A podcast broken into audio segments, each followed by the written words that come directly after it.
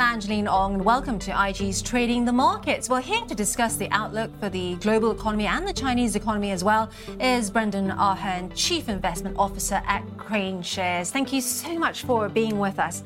I guess the first question is, we've had this mixed mood music out of China, mixed economic data, this rising tit for tat between the US and China. How do you see this dynamic developing? Well, post-zero COVID, the elimination of that policy, China's economy is coming back. It's just coming back incrementally. And I think a lot of us in the West were used to strong stimulus, proverbial helicopter money, modern monetary theory, the simply handing out of free money to stimulate the economy. The Chinese government is not doing that. They know it's an economic cycle. The economy is coming back. It's just coming back incrementally. On your second question, Angeline, it's really about, you have zero COVID. You have a period where the U.S. and China diplomatically weren't traveling to seeing one another. They weren't communicating. And you take a relationship and you put it through the stress of zero COVID. Yes, you had zero. You had COVID babies. Some relationships got better, but you also had COVID divorces. I think most importantly is, thus far this year, we've seen the Biden administration looking to stabilize the relationship. Secretary of State Blinken, Treasury Secretary Yellen, Commerce Secretary Gina Raimondo, John Kerry, Henry Kissinger. So we've seen a flurry of activity thus far that could lead to a Biden-Xi summit this November at the APAC in San Francisco. So the path is improving, is stabilizing.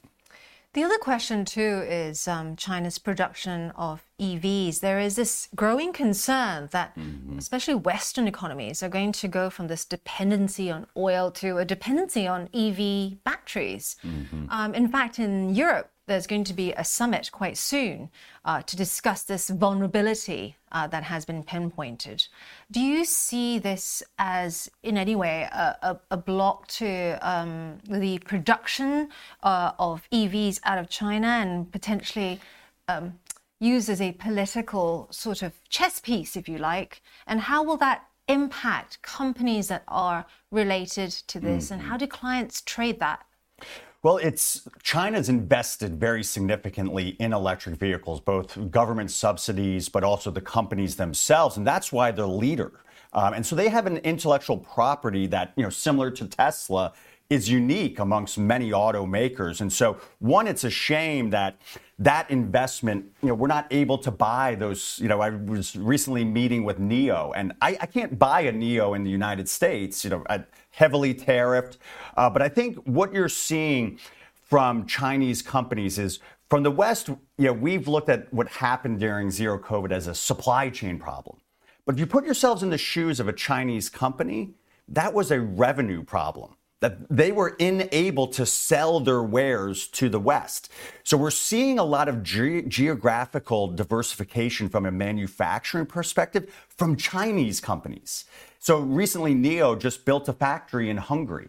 So I think you're going to see a movement for Chinese companies, Chinese automakers, to want to manufacture where they're selling those goods. And so I think that sea change will happen. Some markets, they're going to put up walls like we have in the United States. You travel across the world, you see Chinese electric vehicles all over South and Latin America, in the Middle East, in parts of Asia, but you don't see it in certain markets that you have protectionist tendencies to protect domestic producers, which ultimately is inflationary and ultimately keeps a great product out of the hands of consumers.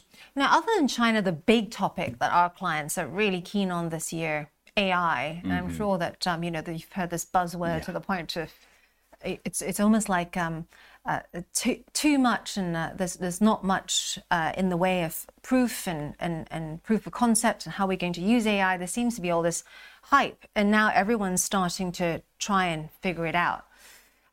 What do you say to clients and investors who are keen on the space but unsure of investing? Well, one of my personal belief is that U.S. equities are undervalued, that the high technology weight to the S&P 500 has propelled a vast underperformance over the last 14 years.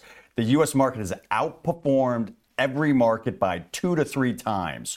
So I think we're ending this period of low interest rates, which have supported long duration assets, including technology. And you have this last gasp of grasping onto AI. It's what's going to justify these massive valuations in the Magnificent Seven, this small number of mega cap U.S. tech names that are supporting the market. If that comes to an end, maybe this period, this decade long period of U.S. outperformance comes to an end.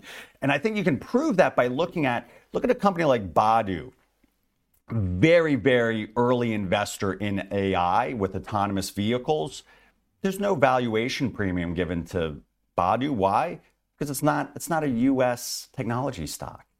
So why so I think that's part of, like, you just have to step back, and I think you'd say, okay, the U.S. market is simply overvalued, and what's going to stop that? Well, high U.S. interest rates. Personally, I've been buying CDs. First time in my life I've ever bought a CD. I can lock in 5%. It's a great deal. That money would have gone into U.S. stocks in the past. And I think my behavior is probably like many U.S. investors. So one, I think you have the potential baton for U.S. stock equity outperformance to be handed to non-U.S. equities, and it's been a long 14 years.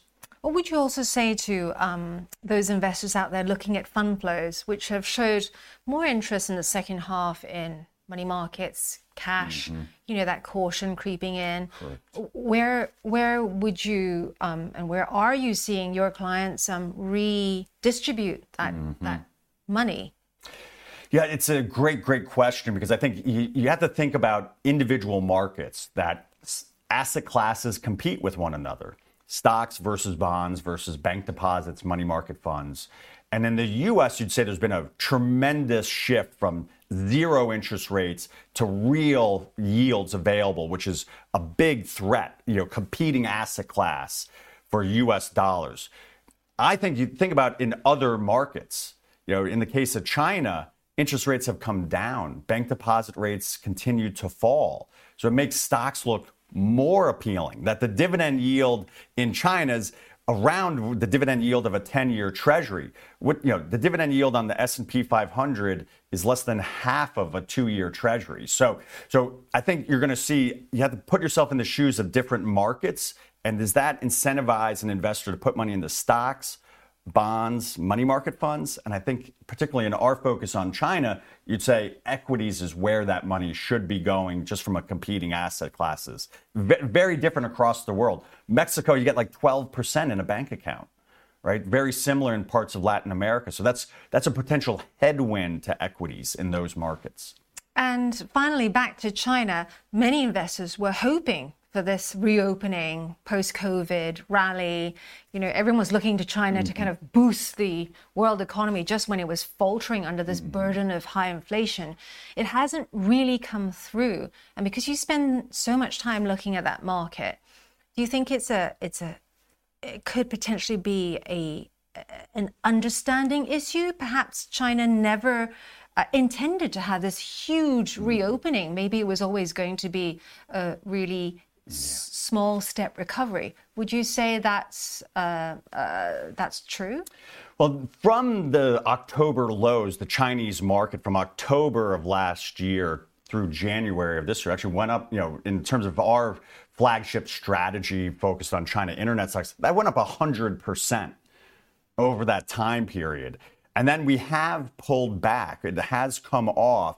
So it ended up being a little bit of a trade because I think a lot of investors thought we'd have this revenge spending, the C policies that we saw in the West. The revenge travel. 100%. It's been much slower. The Chinese government, much more conservative versus its Western counterparts, running a small fiscal deficit. That's left inflation very tame in China. So in some ways, you could argue what China's done has been somewhat smart versus policies in the U.S. High inflation, big budget deficits, creating problems around government spending. And I think that's why we're more optimistic on this, basically the end of this year, 2023, going into 2024, where we think investors will recognize a few of the things we've seen. And it does look like the market is starting to stabilize as we see incremental domestic spending increase, domestic travel increase, as well as international travel. You know, being here in Europe, I'm seeing a lot more Chinese tourists versus a year ago. A year ago, no travel. Now we're seeing Asia tourists coming to the United Kingdom, coming to Europe, and you're going to have a bit of that revenge spending happening outside, but certainly a lot of policies to support domestic consumption in China going forward, which makes us a little more constructive on the Chinese equity market than the consensus. All right, we have to leave it there. Thank you very much, Brendan Ahern there, CIO at KraneShares. This is IG Trading the Markets. I'm Angeline Ong.